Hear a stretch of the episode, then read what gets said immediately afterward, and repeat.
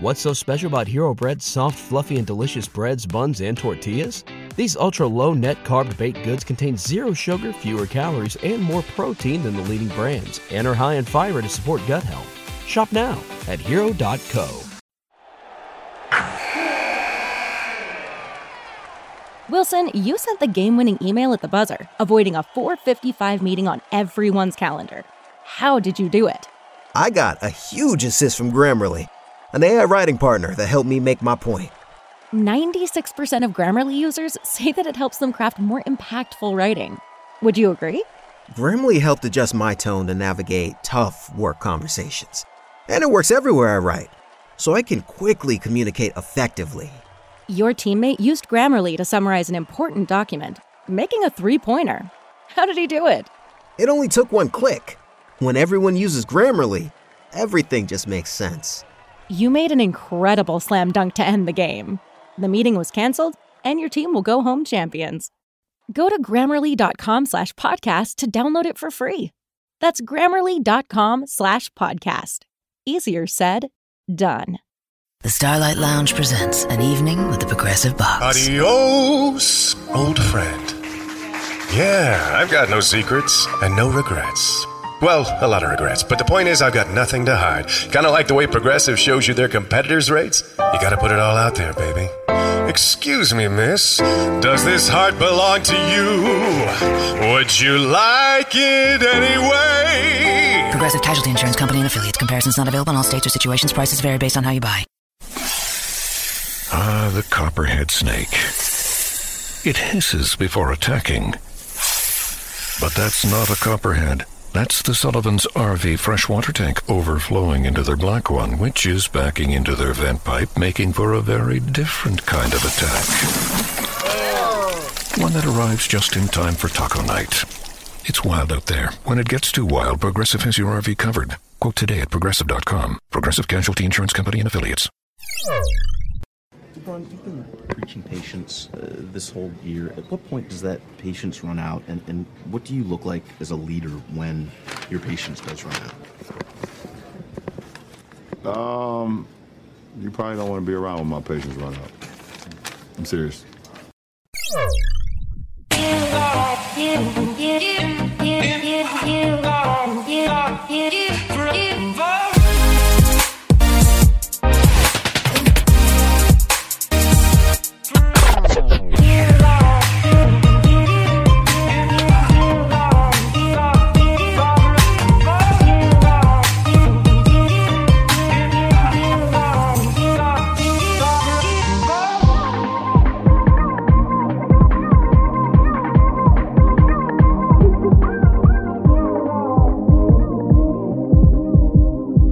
Welcome everybody to the Lakers Legacy podcast, where I spy with my BI several studly wings that the Lakers can now trot out and try.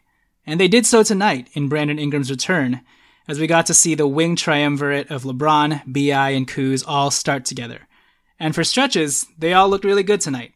Unfortunately, it ended up amounting in yet another close loss, where the Lakers were once again out superstarred losing to the dysfunctional Timberwolves 124 to 120. Tommy, it's unfortunate we did not record during any of the Lakers' lit wins against the Suns and Nuggets last week, because now I'm just in a foul mood. And, you know, I was prepared to come into this episode. Well, one, I thought we were going to win, so I was prepared to contextualize tonight why the Lakers were much better than their record suggested. But now I'm just kind of pissed. And uh, we can only play the moral victory card for so long until these bad losses become ingrained trends and a legitimately bad record is staring us straight back in the face. So, with that said, Tommy, what's running out quicker? The Lakers in transition or LeBron's patience? Ooh. Oh, I, th- I still think Lakers in transition. That's a fair answer. Yeah, as annoyed as I am, and I'm very annoyed, and I'm sure we'll get to that. Oh, as annoyed as you are. That's it. Yeah, yeah. okay. Um, so yeah, the Lakers lost another close one to the Timberwolves on the road. Uh, they have now lost two straight. They lost that one in San Antonio on Saturday with Rondo coming back. Tonight we got BI back, so that was a sight for sore eyes. And he had quite a rejuvenated debut here. So I don't know where you want to start. I'll just say this Lakers outright. I mean, it's frustrating, right? It's frustrating. I guess here, before we start, as usual, please follow us on Twitter at Lakers Legacy Pod. Please also rate and review us on iTunes because the more you rate and review us, that's how many times Lance Stephenson will intentionally troll an opposing team's player, get them to let their frustrations out on him physically, and then proceed to play tattletale to the refs and get the Lakers a trip to the free throw line. A place they unfortunately can't seem to get to so often. So, so yeah, please rate and review us so we get more of those uh, Lance Born Ready troll sessions going on there. Also, if you would like to support us out financially in any small way and ensure we keep this thing trucking on a weekly basis, please consider donating to patreon.com slash the Lakers Legacy Podcast. Thanks to our latest patrons, Robert Tix. His last name is spelled T-I-C-S-E. Do you know how to pronounce that? Robert Tix, I think. Wait, T-I-C... S-E. S-E? Tykes? Robert... Robert Tix. I must say Robert Tix for now. And Dan Cote, or Dan Cody. C O T E. Some interesting last names. Is it just Cote? Maybe it's just Cote. I don't right? think it's Cote, dude. I think Cody? Cote or Cote. Cody? I don't know. All right. Yeah. Thank- thanks, Dan. Cote, We look Cote, very dumb Cote. right now. I know. We look very dumb right now. Like the Lakers. But thanks to Robert and Dan for becoming patrons the last week or so. We really appreciate it. Um, with that said, okay. The Lakers are now two and five. I really wish we had done a podcast after the Lakers Nuggets win because you guys have yet to experience a lit Lakers legacy pod, and we're sorry. Uh, it's been a bad weekend for Los Angeles sports, and uh, we're going to keep it trucking. Uh, but one of these days, we hope to have a, an episode right after a win. Uh, with that said, Tommy, look, I'm, I'm, I'm going to lay this out here as a caveat and qualify things, although I don't think we should be giving these guys or Luke Walton many excuses. But having said that, I do think that the suspensions, the timing of the suspensions, the timing of the guys coming in and out of the lineup in terms of Rondo and BI has kind of hurt. And it's going to hurt in the short term because we're reintegrating these guys back into a team that had kind of found a groove and found a flow with Kuzma, Hart, and Lonzo you know, in the starting lineup. Um, I think we saw that starting lineup against the Denver Nuggets, most especially getting Lonzo his confidence back, getting Kuzma his confidence back, and getting Kuzma playing off of LeBron. I think that's the duo that's really hit it off together. And so there were obviously some really good things that came out of that suspension, but unfortunately, as we bring Rondo back, as we bring BI back, as Luke Walton tries to shuffle the lineup around and you know, uh, the controversial Lonzo not closing out the, the, last two games and him having to juggle that. Um, unfortunately, it's going to be rough to start this this all off, and hopefully we have a quote unquote scheduled win against the Dallas Mavericks on Wednesday. Hopefully that'll get us back on track. But with all that being said, Tommy, we are in the moment right now, and presently we're just pissed off after seeing um, the Lakers kind of give away another game to a lesser opponent and an opponent that realistically is in turmoil right now. But Jimmy Butler was a superstar. He hit like maybe four threes in the second half, and and four of those threes, dude, what? he went five for five from three in the fourth quarter. That's ridiculous. And a lot of those threes were with heavily a hand in his contested. face. Oh, heavily I contested. would say like at least three of the five were heavily contested. Absolutely. I think he was fouled on some of them too. So, I mean, it, it was a ridiculous performance by Jimmy Butler. I, I'm just, it's just frustrating to know that the Lakers will have these really exciting stretches and even have leads in the second half. And then because their defense is so shaky, they can just relinquish it like that. And then we're having to fight back constantly at the end of three minutes every time you know? So, with that said, before we get into the spe- specifics of everything, Brandon Ingram came back tonight. Your general impressions on on this game, if you can get through your uh, frustration and annoyance. Yeah, Bi looked really, really good. Um, he looked super spry. He looked way more confident and aggressive, like he did in preseason. A general theme of our young guys has been, and and not this is doesn't apply to all of them at all times, but each of them has experienced this at various times. They look super uncomfortable. Um, and I don't know if it's like the whole team getting used to playing with each other. I don't know if it's them getting used to playing at such a high level against like opponent's best shot because they're playing LeBron. Um, you know, so I, I don't really know what it is, but BI looked like kind of ghosty in the first two games. Um, and then obviously he got super fired up and you know people were speculating maybe this could be a good thing not just for the team but for him like individually to kind of like get gather his thoughts and, and get back into it and i think tonight you saw that like beyond the stupid like if you if he if it was not for like the ridiculous foul trouble that they put him in and like mm-hmm. you could say a lot about that because I feel like he has long arms, so he just like it looks like he's reaching sometimes, but he's like getting his long arms around people and like knocking the ball away and contesting shots in the paint, and people like assume it's a foul. I feel like, um, yeah. But anyway, so he got some dumb fouls. He would have easily scored over thirty points tonight. He had like twenty played twenty five minutes. Points. Yeah. yeah, twenty four points in twenty five minutes. Super efficient. Was getting was getting to his spots you know, it's like that's when you know it's like you you see a guy and you feel confident in them. It's like when Kuzma dropped 37 that game.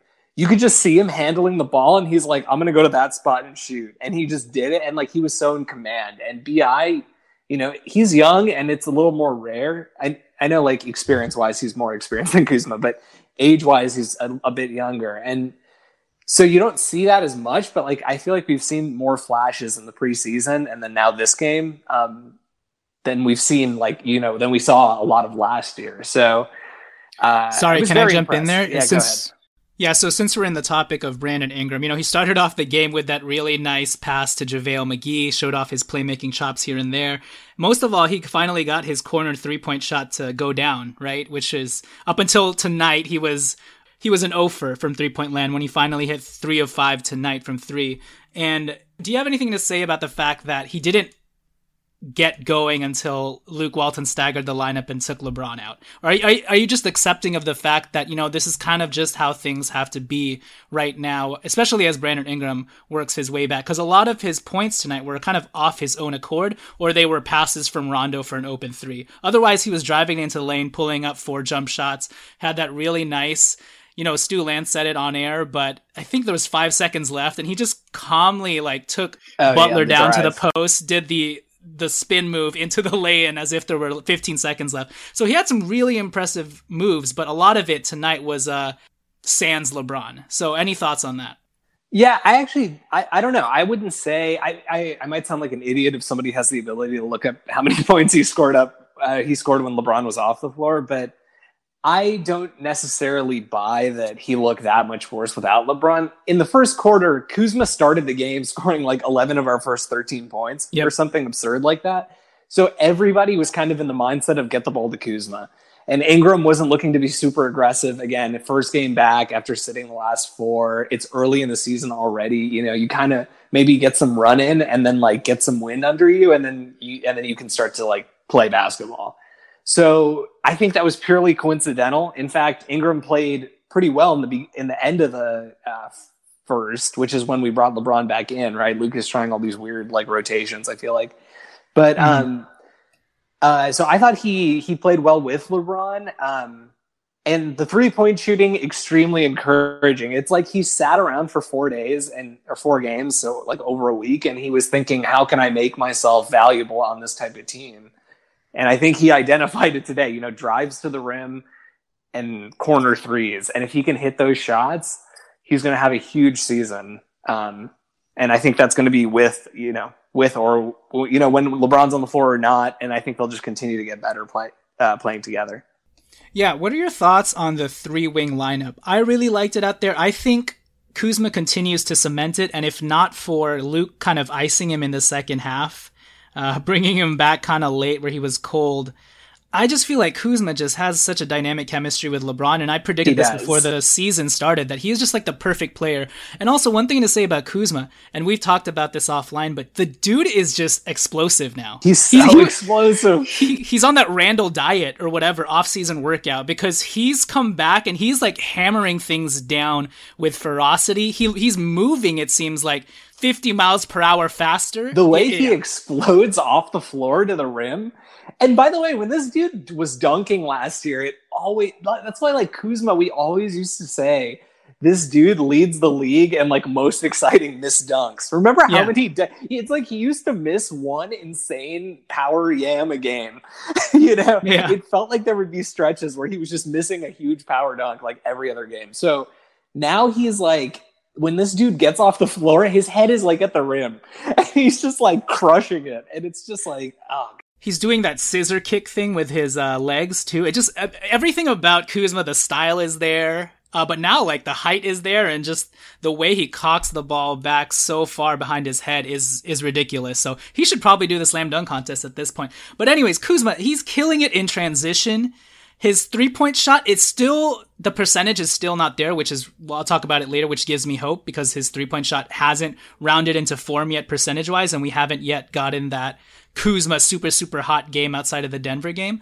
But just in terms of the way he plays off LeBron, and it seems like he knows where to redirect himself so that LeBron can find him on the court. It's great. So yeah, your thoughts on the three wing lineup and its potential? So I love the three wing lineup. I mean, I was I was talking to you or you guys offline over the last couple days uh, before we knew what was going to happen here, right? And I, I remember saying at some point I would be really interested to see Luke start Lonzo, Ingram, Kuzma, LeBron, and McGee, um, and go with that all wing lineup because Ingram is Ingram, and as you know, I can get kind of down on him sometimes. I think maybe more than uh, you and Alan, but I, I think that he's so talented and he clearly showed tonight like he serves a purpose and he is like one of our best defenders right now like guys are not getting around him super easily and he's using his length to cause a lot of disruption Mhm. um, so i think it's really important to keep him in the starting lineup but Kuz, like you said, he's been so good. I mean, Pete put out a short video, um, I think a week or so ago. Anyway, part of it was highlighting Lonzo's chemistry with Kuzma. And Lonzo and Kuzma, the reason that they mesh so well is because they both have super high basketball IQs and they're really good at using natural feel and instinct to kind of jive off each other. And one example that Pete used was, you know, in the last game uh, against Denver, not the last game, the game before last, against Denver, um, Lonzo had this play where he kind of was in semi transition, pushing the ball, and then he started like running to the corner where Kuz was standing because that's like a it's like a nonverbal cue to your teammate if they're like coming towards you. If you have like a good feel, you're gonna back cut. And he back cut just mm-hmm. like Lonzo expected, and Lonzo put the pass right on the money, and Kuz got a reverse slam. And that's an example with Lonzo, but that's why I think Kuz jives so well with LeBron. LeBron has an incredibly high basketball IQ, and using just like his body and language and his body positioning, he's signaling to Kuzma where to go. And that's why it seems like Kuzma is always freaking open. Like LeBron is averaging like nine assists a game this year, and it feels like half of those are to Kuzma every night. Yeah. you know, so Well, same with Lonzo, right? Half of Lonzo's assists are going to Kuzma. Exactly. So it's like the chemistry there is just so good. I think you have to go with that lineup. And then I still start Lonzo at the point guard. And, you know, I'm actually pretty disappointed with Lonzo the last couple of games, but I still go with him at the point guard just because it, it's a waste of Rondo's skills to have him on the floor with that type of lineup and with Mhm. LeBron. Yeah. Um, to go further into Kuzma, like you said, you know, tonight, especially against the Timberwolves, uh, was one of the first nights where Kuzma actually was using his length against smaller people. He took it into the post a couple times on Josh Okogie, Okogie, whichever one it is. Uh, Jeff Teague took good, him down low. Did yeah, he's pretty good, pretty athletic.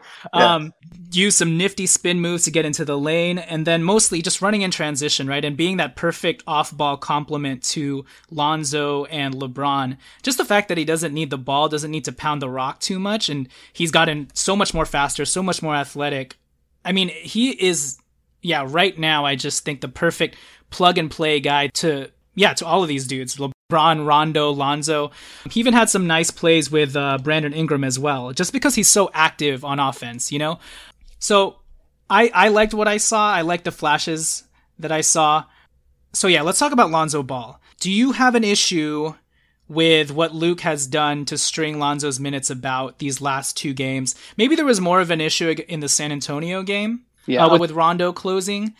I think tonight he he was maybe a little more justified. And look, this is the second straight game that Rondo's been back. Second straight game that Rondo has closed instead of Lonzo. This is also the second straight game that Lonzo has the worst plus minus on the team.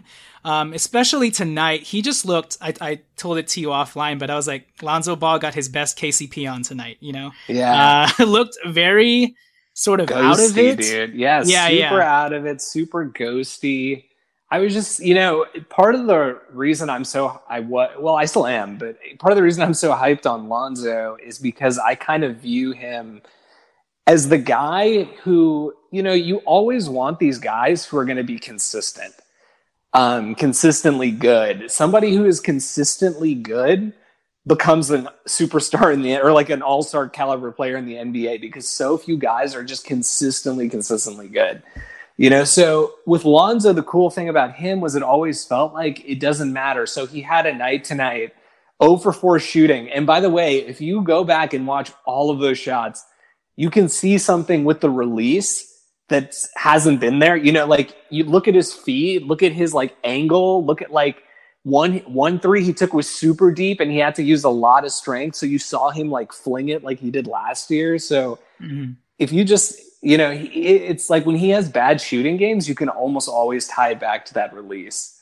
But anyway, the good thing about Lonzo, or so I thought, was that even when he's having an off shooting night like he did tonight, he does so many other things and causes so much disruption in other ways, whether that's, you know, by pushing the tempo, by getting steals, uh, by making the extra pass, you know, by firing up the threes even when they're not going in and creating good floor balance. You know, he normally does so many other things that cause disruption that it's so worth it to play him, even if he's scoring like six points a game, you know, but. Yeah the last couple games, I don't know if like it, something's going on mentally or he's getting frustrated or, you know, I don't know what the situation, you know, maybe he's not comfortable with like the way Luke is playing him. Cause I, I'm gonna be honest, I would be kind of frustrated if I was him too. It, he goes out for like these really long stretches and when he's out there, he's out there like with LeBron and deferring to LeBron and stuff at times. Um, when he's out there with Lance or with Rondo, he's super deferential to them as well. And so I don't know if that's causing like some frustration or what, but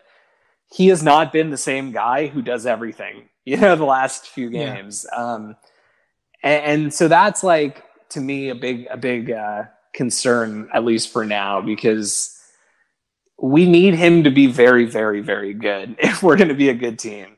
Just like we need Kuzma and Ingram to be very good we also need Lonzo to be very good. And he, you know, is six foot six, but he is the anchor of our defense in many ways. Um, and so when he's not playing like at max potential on that end and, and causing havoc and leading us and taking, you know, taking the lead on that end, we're not going to look very good.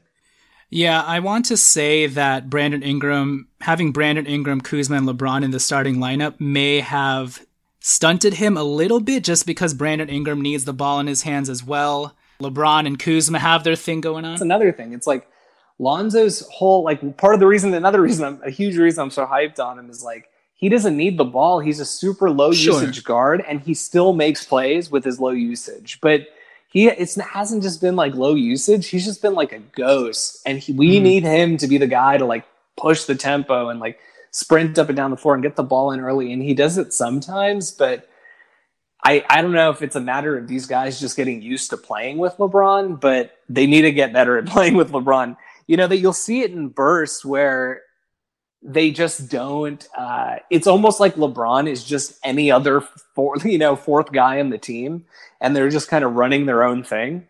I mm-hmm. really like that. And we should continue to make that like a goal. Like LeBron, if LeBron is just a guy, he becomes that like guy who quietly scores 26 points a night on efficient shooting numbers and he's just going to play off ball the whole game. You know, and yeah. he conserves energy offensively and you know I, I, I, I like that style, but I feel like Lonzo, when he's out there with LeBron, because he respects him so much, is just when LeBron is, you know, jogging up the floor on offense, LeBron Alonzo kind of waits for him. Mm-hmm. You know, and it's like, no, the goal should be sprint down, score four on five if you have to, if you can get a good shot. you know, and like don't worry about what LeBron's doing. It's like we're, the whole idea is we're supposed to be a team. Let LeBron catch his breath, and then he'll catch up later. Right. So I think at the end of the day, there needs to be a little more self awareness from not only Luke to put Lonzo in the best positions to succeed, but also some self awareness from Lonzo to not have his entire game rest upon whether he hits his first three pointer or not. Because sometimes I feel like that's how it's going to go. No, it's like hundred percent right. You're a thousand percent right. So it's such a stark contrast from the Denver game where he fueled himself and the rest of the team with his defensive play and activity. You know, the moment he had those plays against Jamal Murray where he hounded him, stripped him in the backcourt and got the lay in or the assist, that's when he took his game to another level and everybody just fed off of his energy and he just affected the defensive end his his energy was contagious, right? But the last two games, whether it's him not getting into the flow of the offense early enough, and I'm not even talking about getting the ball in his hands. I'm just talking about maybe he was waiting around on the in the perimeter waiting for a three-point shot to come his way and once he got it he missed it. And then that's the end of Lonzo Ball for the rest of the game. You know if, if that's the case then Luke Walton needs to run, to run one of those plays where Lonzo Ball cuts and he's getting a lob play from LeBron or something like that you know just to get him started or jolted or something. And then on Lonzo's end he just needs to find a way to just say to himself okay three point shot's not working. Maybe I'm not getting any looks this game, but that just means I need to bring it five times more on the defensive end and really get something started here for my teammates or even for myself, you know? So, yeah. It's going to need to happen from both parties. I don't know where you put the blame chart. Is it 60 40 Luke right now? I know some fans have it 75 25 Luke. This is Mike from the Almighty Baller Network. It's nice to have a helping hand, especially when it's tax season and that hand is attached to a licensed tax professional. With TurboTax Live, you can talk to real CPAs and EAs on demand who can review your return with you before you file and to make sure you get your maximum refund. They can even check your work line by line so you can be confident it's done right. Who knew confidence and peace of mind could be synonymous with taxes? TurboTax Live with CPAs and EAs on demand. See details at turbotax.com. Let TurboTax Live be your helping hand. Visit turbotax.com today. I mean, look, Luke one thing that Luke has done since he became our coach is he's been true to his word with this whole notion of the guys who are performing are going to play. You saw that even tonight. Like we haven't really talked about it so far, but Luke basically intended to bench KCP tonight. It's just yes. like Ingram Ingram got in foul trouble and it changed the rotation. But KCP was not going to play if Ingram didn't get in foul trouble, or he would have played like four minutes. Like KCP played himself out of the early early season rotation. And so Luke has been true to that. And so like even if you're like getting inconsistent minutes, if you're Lonzo, you have to be going 100% at all times because Luke is sending a message like Rondo is here. And if you're not performing the way you're supposed to perform, like there's no breaks for you. You better be going all out all the time or else Rondo's going to play. But it's crazy because when we drafted Lonzo Ball, the last issue I would have ever expected him to have would be a confidence issue. This dude has always been the most confident person in the room. And I feel like last year, the shock like of, of the adjustment to the NBA was so much. And I feel like this year he's just so concerned about like not making a mistake that he just doesn't do anything great. You know, like he's yeah. so worried about messing something up and people talking about it that he's not trying to make big plays. I think it's even less a confidence issue and more a deferential mindset. And when he gets into this deferential mindset, he just goes into his own malaise of not even being present in the moment. You know, so I, I think he has confidence at all times, but he can fall into that trap of just being present, you know, and that's not what we need on this team. No, I 100% agree. In his defense, you know, like I think it's good and he has good intentions. You know, like he's like Lonzo is like the one of these like amazing teammate guys like LeBron that people love playing with because he is not about himself. He wants to pass the ball to everybody else and he wants other people to carry the team. You know, and he wants to be there to help. But it's just been it's been so frustrating, you know it's yeah. just been so frustrating.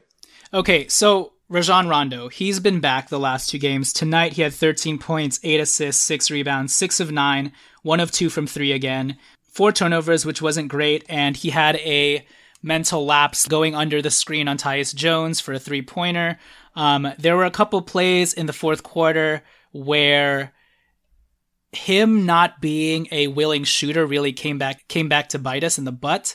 And I felt like he made things so wonky on the offensive end where LeBron's trying to pitch it out to these shooters. And I felt like Rondo's unwillingness to shoot the perimeter shot was contagious to Kuzma, to Josh Hart, whoever else was out there on the perimeter. And I was like, what are you guys doing? Stop passing the ball. Shoot the freaking shot. I know what you're talking about. And then really we ended bizarre. up like four guys passed up an open three. And then, yeah, three guys that passed up an open three. And then we ended up with a long contested three by BI.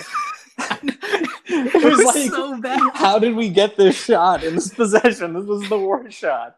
Yeah, okay. And then so and then the San Antonio game, he came back 12 points, 5 assists, 4 rebounds, 2 of 4 from 3. It's crazy that Rondo is shooting 50% from 3, but just the fact that he's not a willing three-point shooter, really, you can see how it affects the game in a negative way, right? Having said that, yeah, dude. I felt like maybe outside of the last 3 or 4 minutes uh, of the fourth quarter, he was really helping us stay in the game with a couple of really nice drives. And I think this is one thing that I've been pleasantly surprised with Rondo his willingness to attack the basket for himself. You know, we always thought that if he didn't find the assist, he would just continue to dribble, dribble. But I think recently he's shown not a willingness to shoot from the outside, but a willingness to at least drive it in and uh, hit some shots, which has been nice.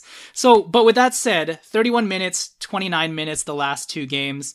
I think Rondo falls to a lesser extent than Lance Stephenson. Luke really needs to gauge and weigh these things properly with regards to Lance and Rondo and understand when to pull back and when we've gotten enough from these guys, if that makes sense. Kind of like how we were talking about Lance, like quit while you're ahead. I feel like Luke needs to know when to do that with Rondo as well.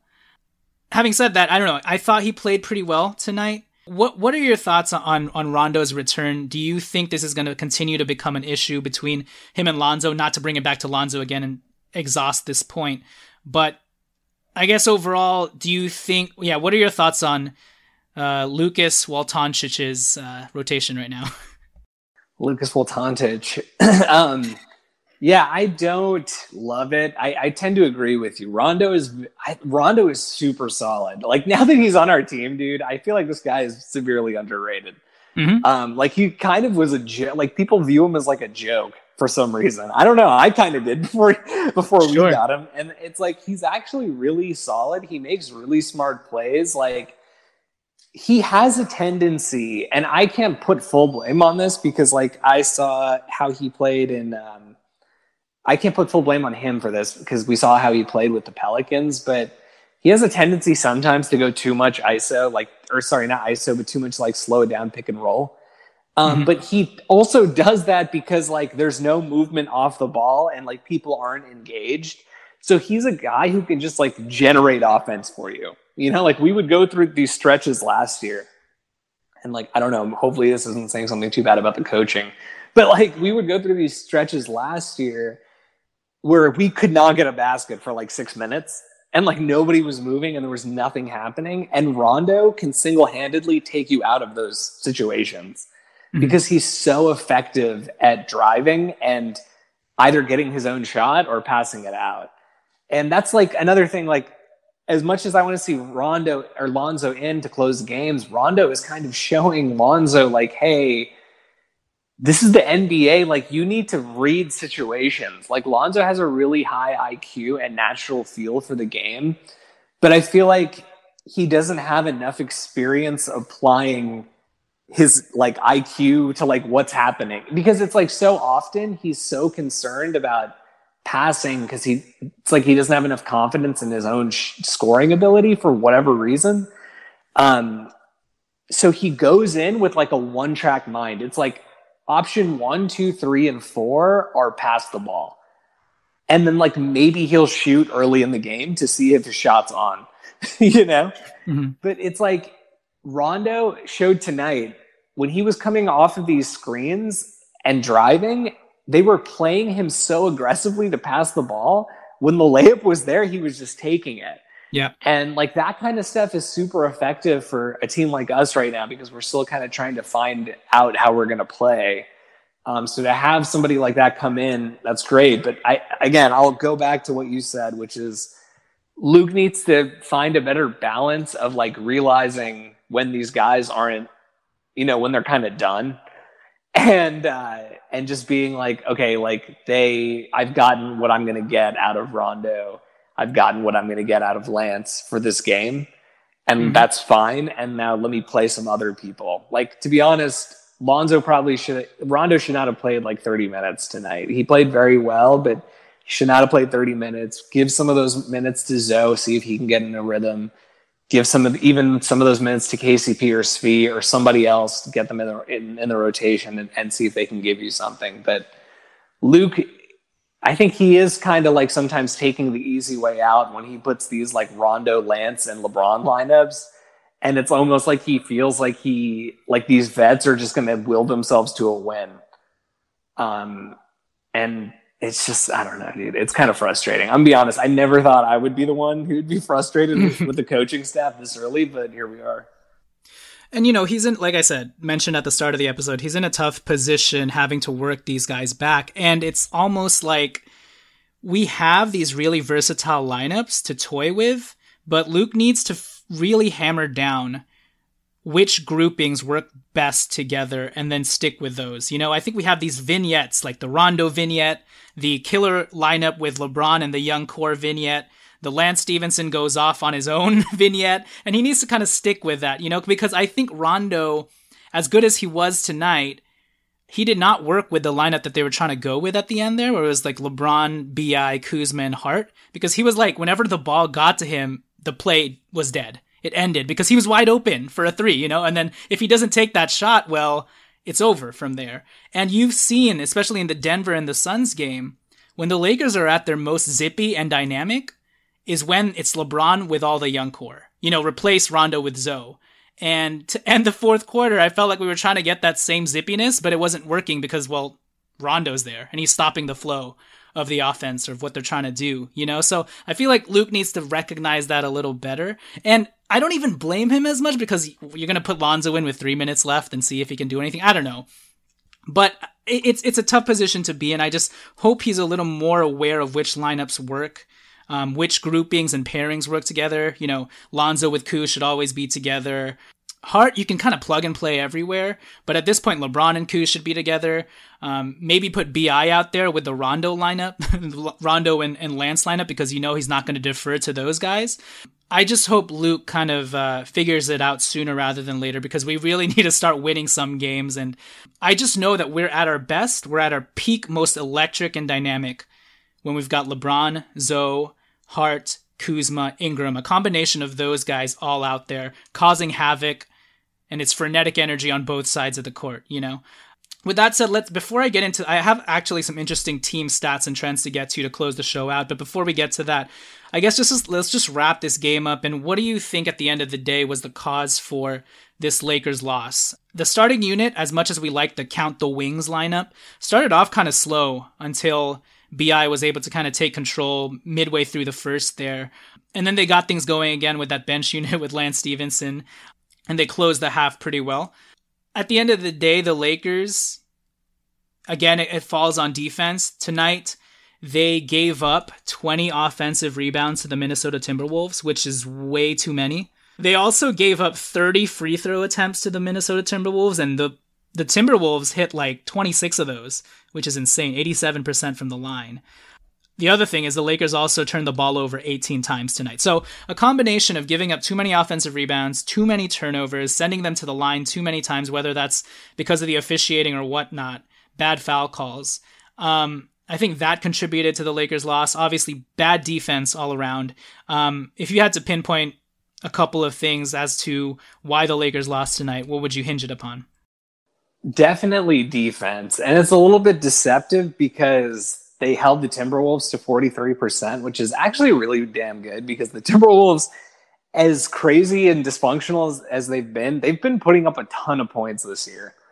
Mm-hmm. Um, so to hold them, a team like that to 43% shooting from the field is like, in my opinion, pretty damn good. But you have to defense is like finishing off the play too. You know, we get we like just make really stupid mistakes Um, fouling Anthony Tolliver like 30 feet away from the basket while he has he's dribbling the ball, you know, like or moving off the ball. It's just like dumb stuff like that. And it feels like we're not using our physicality in our bodies, we're using our arms. Mm-hmm. Um, and so defense was like the big thing that was frustrating and, and stood out to me. Um, I, I don't really have anything else, dude. I just keep falling on that. You know, that's that's been like the the most annoying part of the season. It's just like being unable to put together a solid defensive stand for more than five minutes at a time. You know, it's like we Yeah. get in these situations where we all of a sudden get super far down in the last few minutes, and then it's like we go on a three minute defensive stand where the other team can't score a basket to save their life. You know. It's like on 2K when you adjust the sliders and you're like, all right, time to go crazy. Let's go maniac on them. exactly, dude. And it's like, oh, all of a sudden nobody can score on you. Oh, all of a sudden you're using your body and using your length to cause disruption. Oh, all of a sudden like people are rotating and getting steals and mucking up passing lanes. Like, but why does it take you that long to get there? It's like 95% of the game. They're just like, it's like they're playing practice like pickup ball. It's so frustrating to watch. Yeah, I think most the rest of the game they're just continuing to be super undisciplined on the perimeter. Once a guy gets past a dude, once a guy gets beat off the dribble, like, it's almost over for the Lakers unless JaVale McGee's there to blow up a pick and roll or something. You know what I mean? Like there's And- some plays where it feels like we're forcing guys to the basket and nobody's there. Nobody helps. You know, it's so weird. It's like, what are you doing? How could it be this hard to? We have guys that theoretically should be good together. Like, no team starts five out of five best defenders of all time. You know what I mean? Like, Yeah. there's going to be some weak spots here and there. At this stage in his career, LeBron is probably average or, you know, maybe slightly below average when he's not trying that hard, you know? So, but BI should be really damn good. Kuzma got crazy athletic. Lonzo was really great last year and has awesome length and quickness. Josh Hart is, you know, a solid defender. Josh Hart, when he's standing there, dude, it's like when he's guarding Jimmy Butler, he can play with strength. Oh my Yeah. god, this dude is like walking in mud. When a point guard comes out, like a real point guard with speed, sometimes I think I said this earlier offline, but I I said like it sometimes looks like Josh Hart is get is injured. You know, it's like he's trying to play defense and it's like he literally didn't move.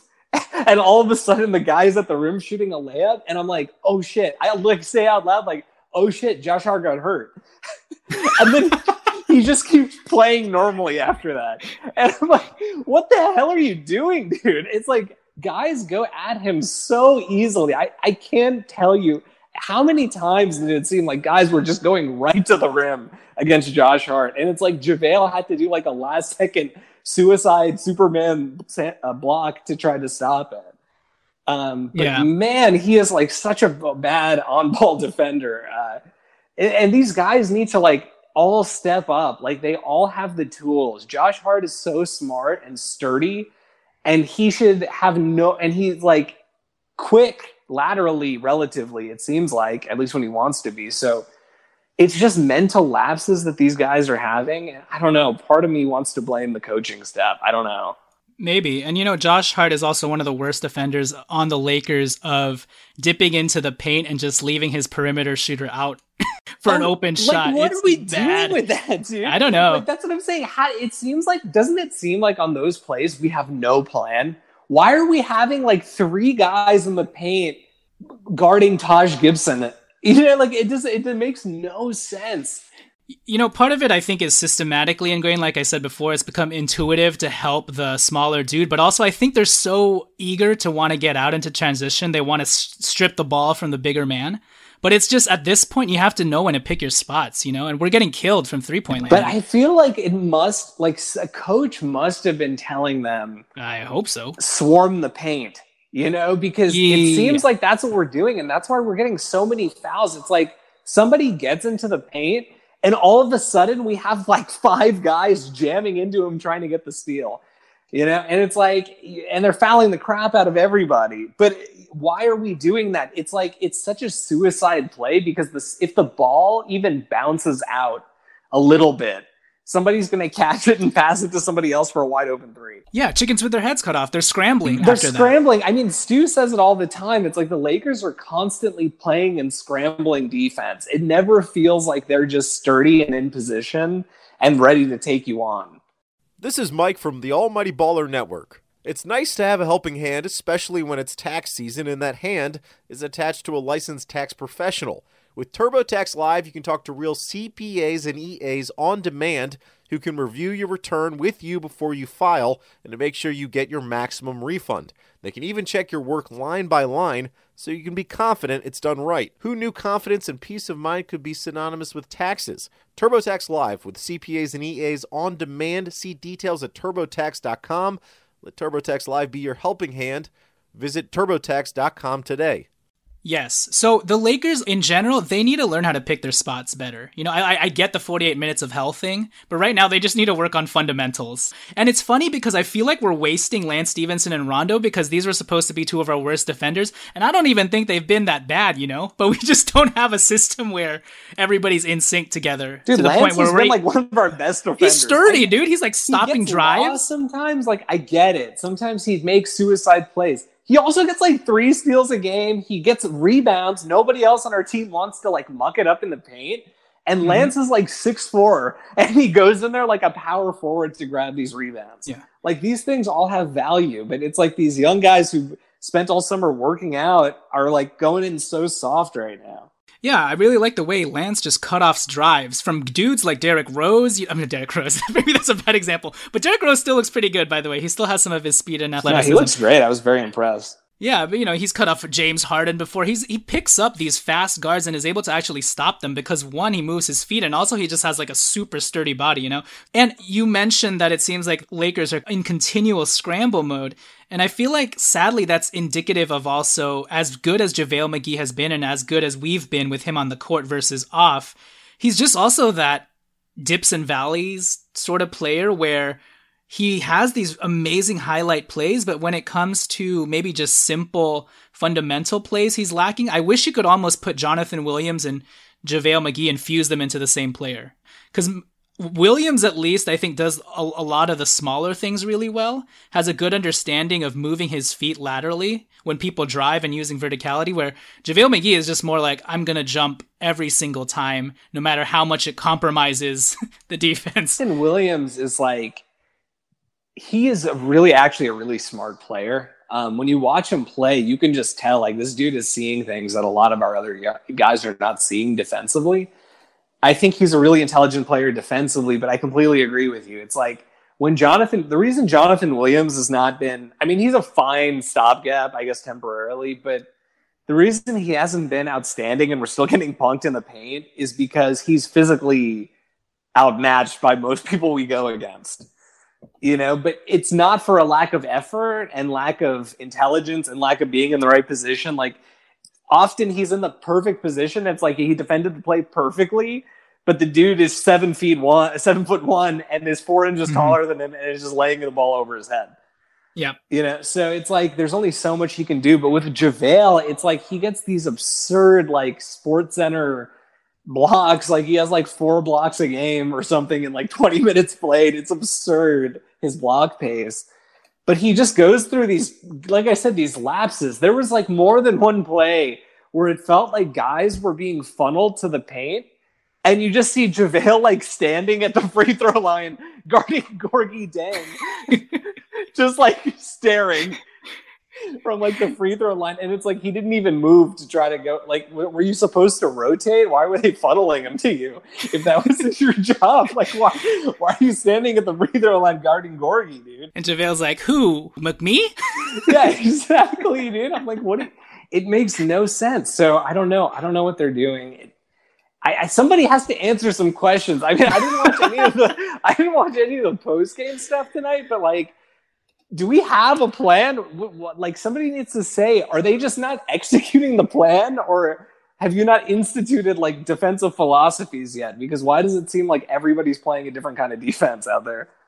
Yeah, I, I, at the end of the day, they have to shore things up because we were able to somehow make it work last year. And obviously, we missed Julius Randle a lot. He was a big reason for our defensive efficiency jump and mucking things up down low and still being as athletic as ever. But they need to find a happy meeting of medium of all this frenetic pace stuff and trying to leak out, get turnovers and whatnot, and just fundamental defensive basketball where we're more disciplined and show some technique down there. We need again. I, I go back to picking and choosing our spots because look, we're our, our sliders are so far right in terms of we're leading the league in pace. We have so many points. Field goal percentage is great. But then on the other end, the defensive end, we're so lacking, and I have to think they are in concert with it with one another, you know. So even if we move the slider down a little bit more, just so we can get better defensively, I don't know what correlation that has on one another, but I, I have to think it does. Like, like, you mentioned, like why are they dipping down into the paint, trying to you know help on these guys? And I, I really think it's because they want to get the turnover, they want to get the ball, you know. But it's coming in consequence to just leaving guys open in the perimeter, and then when you're scrambling to get back to that guy, man, that guy just pump fakes and then passes it back into the paint and uh, open layup it's like very simple plays confuse the Lakers because it seems like they're always in scramble mode. Simple handoffs, simple screens, simple give and goes. The Lakers are like, whoa, whoa, what is this? You know, everything looks like a Spurs play all of a sudden. That's what I'm saying. Um, like every team in the NBA plays pick and roll like 90% of the game. And it every single time we're in the pick and roll, it looks like we have no idea what we're doing. Yeah. You know, it's like so odd. And these other teams come against us big on the perimeter, one pick, boom, Derrick Rose is in the paint shooting a layup. You know, yeah. it's like so insane. I don't know what the heck we're we're doing. Uh, all right, so to end this show, I'm going to end with some team stats and trends. Some good, some bad. You probably already know the summaries of these, but to delve deeper into them, um, the last thing I'll say about this loss is look, Jimmy Butler hit five threes at the end there and five highly contested threes. Uh, we couldn't close down the stretch again. We had the lead with five, you know, we were up by five after a Lance Stephenson three pointer. And after that, offense got stagnant a bit. Defense was bad. We kept fouling people and everything was uh, snowballed from there. It, it sucks because we're, we're losing all these close games and we have LeBron James and we're not winning them. You know, that was our issue last year. Lots of close games, no finisher. We don't really have that excuse this year outside of reintegrating guys and whatnot. And LeBron even though he's still not even close to 100%, he started to turn the notch up a little bit and it's still not working. So you have to wonder what's going on in his head about, okay, how much should I really exert er, sooner rather than later here? And hopefully the guys give him more reason to just sit back and have more of those fun moments like we had against Denver than the last two games, you know, where, where LeBron feels like he has to do more heavy lifting than not.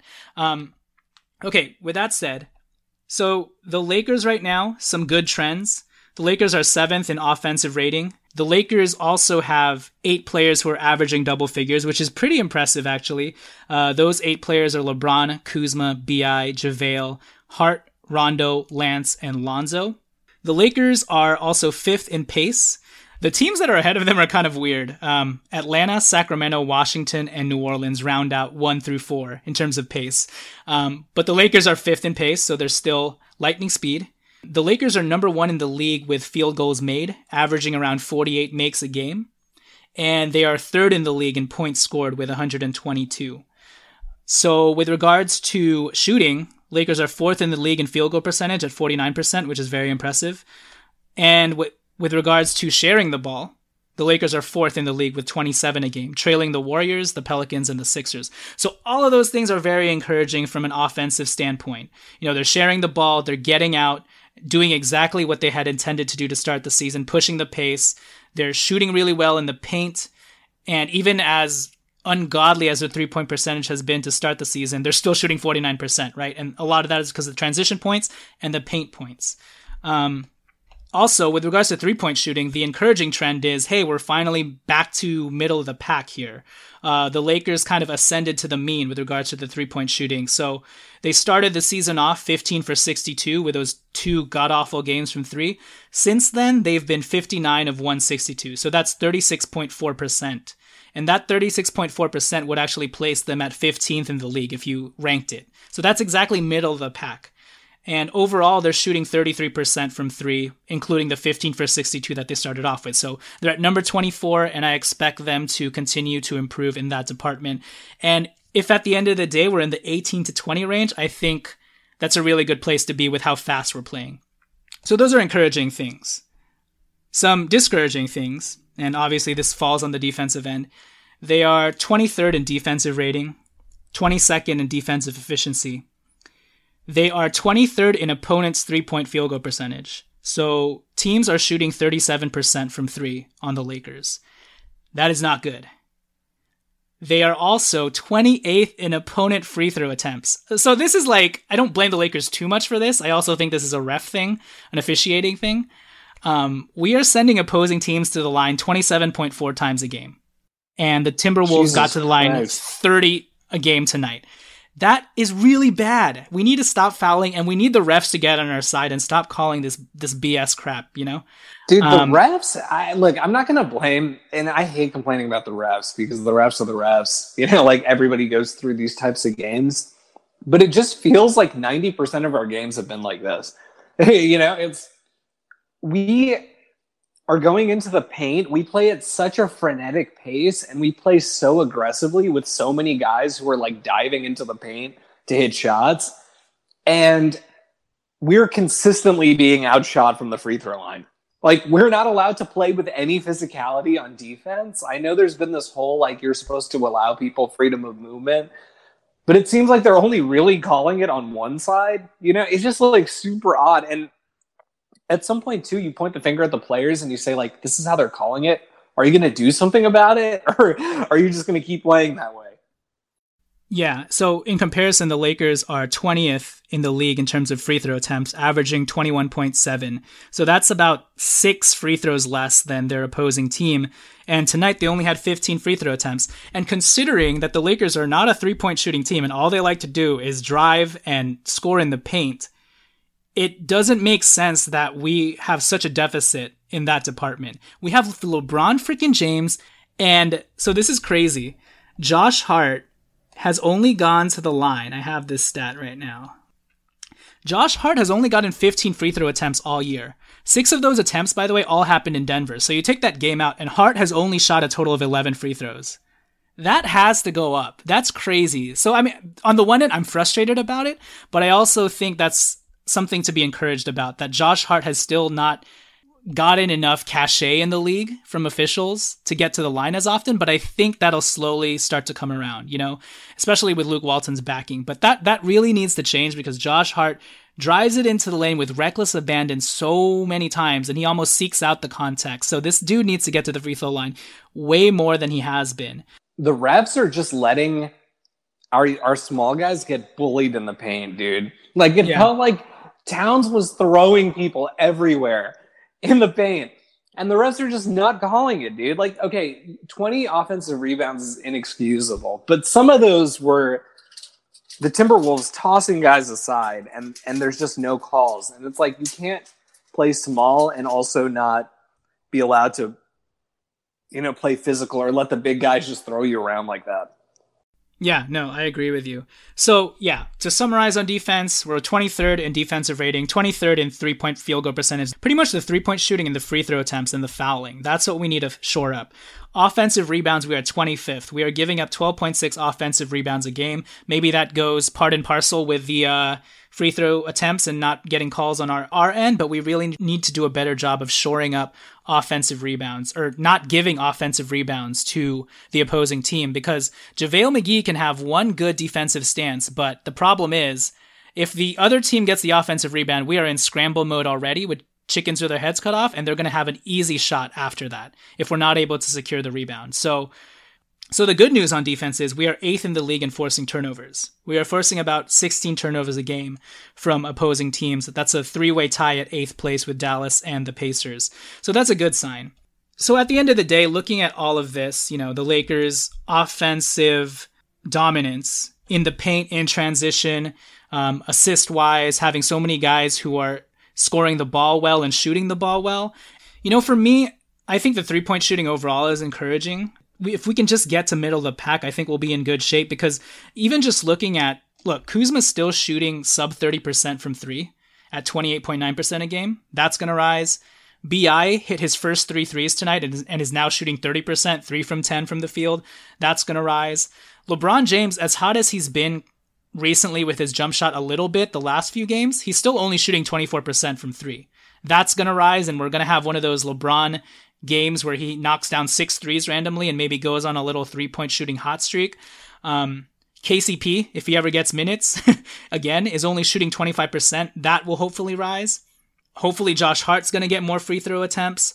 Along those same lines, Brandon Ingram is back, and if there's one thing that Brandon Ingram brings to slowing the pace down and in the half court, it's him being able to draw fouls and give that angle to the Lakers that they didn't previously have. Just because he's so lanky, he seems to get the foul calls. Just as likely as he is to get fouls called on him, he's also easily as likely to get to get fouls called in his favor. Also, Svi Mykhailiuk, if he ever gets more playing time again, he still hasn't hit a single three at all. So all these points are reasons why I'm a little more encouraged and have a little more perspective on things in spite of the fact that we're two for five. So yeah, anything surprise you or does it just kind of fall in line with what you've been thinking? And uh, yeah, are, are you encouraged? Like putting in, like if we're able to take a step back and uh, have some perspective on tonight's very frustrating and annoying loss, are you still able to you know, caveat and qualify things for the Lakers because honestly, before the Spurs game this Saturday, I was really excited about this team. I was really happy, even after the Spurs loss. I was just like, this group is a really fun group. And we've seen flashes of how destructive we can be when we're firing on all cylinders, you know? But right now, the defensive end and just the lapses are happening far too frequently to allow us to really get into that groove and comfort zone of just clicking uh, the way that we did in Denver, the way that we did against the Suns. So, yeah, I guess what are your closing thoughts on the Lakers and just moving forward here? So the defensive stats don't surprise me at all. It falls in line with what we're seeing out there. Um, we have not been a good team defensively. I mean, we haven't been one of like. I'm actually surprised. The only thing that does surprise me is I'm surprised we're not like a bottom five team in the NBA. 23rd is better than I would expect. Mm-hmm. Um, but offensively, and this is like the theme so far, like I mentioned earlier, the whole season, it's it's been like offensively they're exceeding all my expectations at this point. Um, like I thought eventually we would get here. Like this was the goal. Um, but we're here now and it's amazing. And I'm just trying to think like sometimes I think like, okay, our offense can get stagnant and it feels like in the half court, the guys don't really have a good sense of like what they're trying to run out there. Um, they're not really running things with a purpose. It's like when you watch the Warriors play, when they're, and I'm not saying that we're the Warriors, but I'm just saying if that's like the model we're trying to go off of, we, you know, when you, when they have the ball, all five players on the court at all times are in some sort of a pack attacking mindset.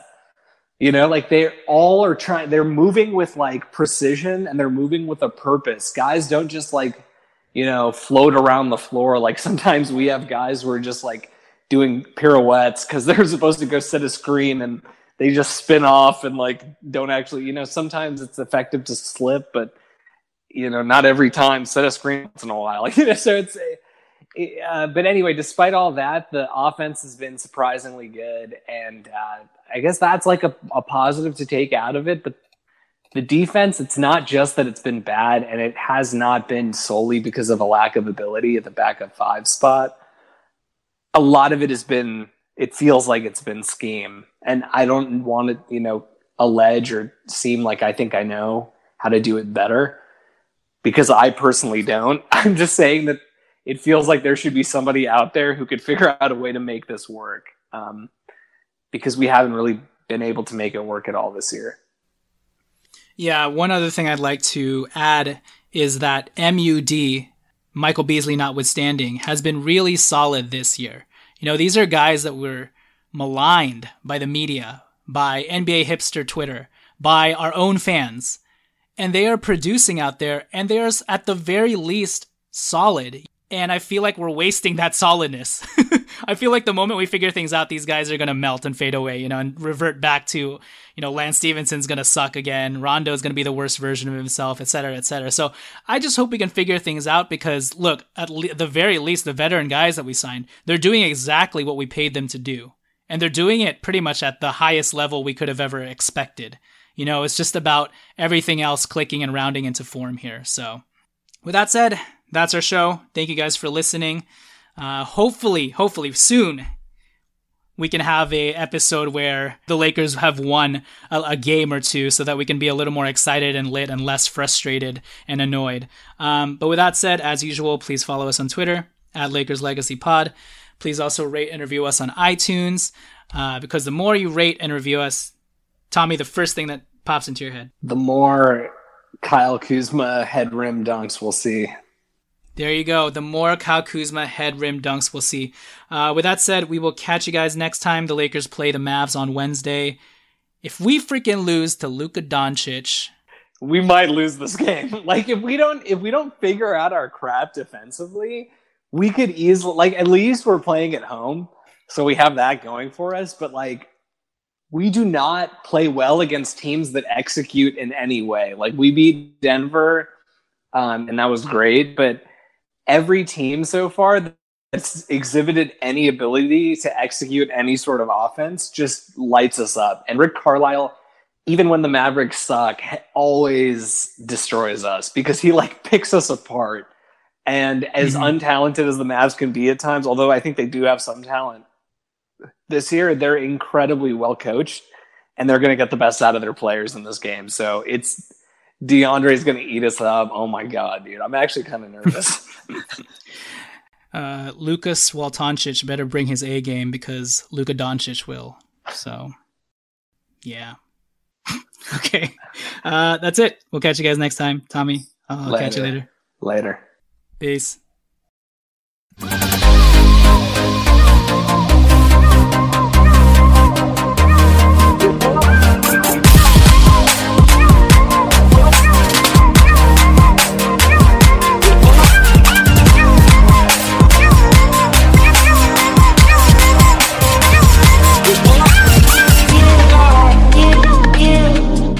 This is what Flo from Progressive sounds like in one of our many hilarious commercials. Hi, did you know that you can get a quote on your motorcycle insurance in under three minutes at progressive.com? And did you know that saying hi makes even bad news sound good? Hi, you have high cholesterol. Hi, you're fired. And this is what that same commercial sounds like on your motorcycle. Hi, there's no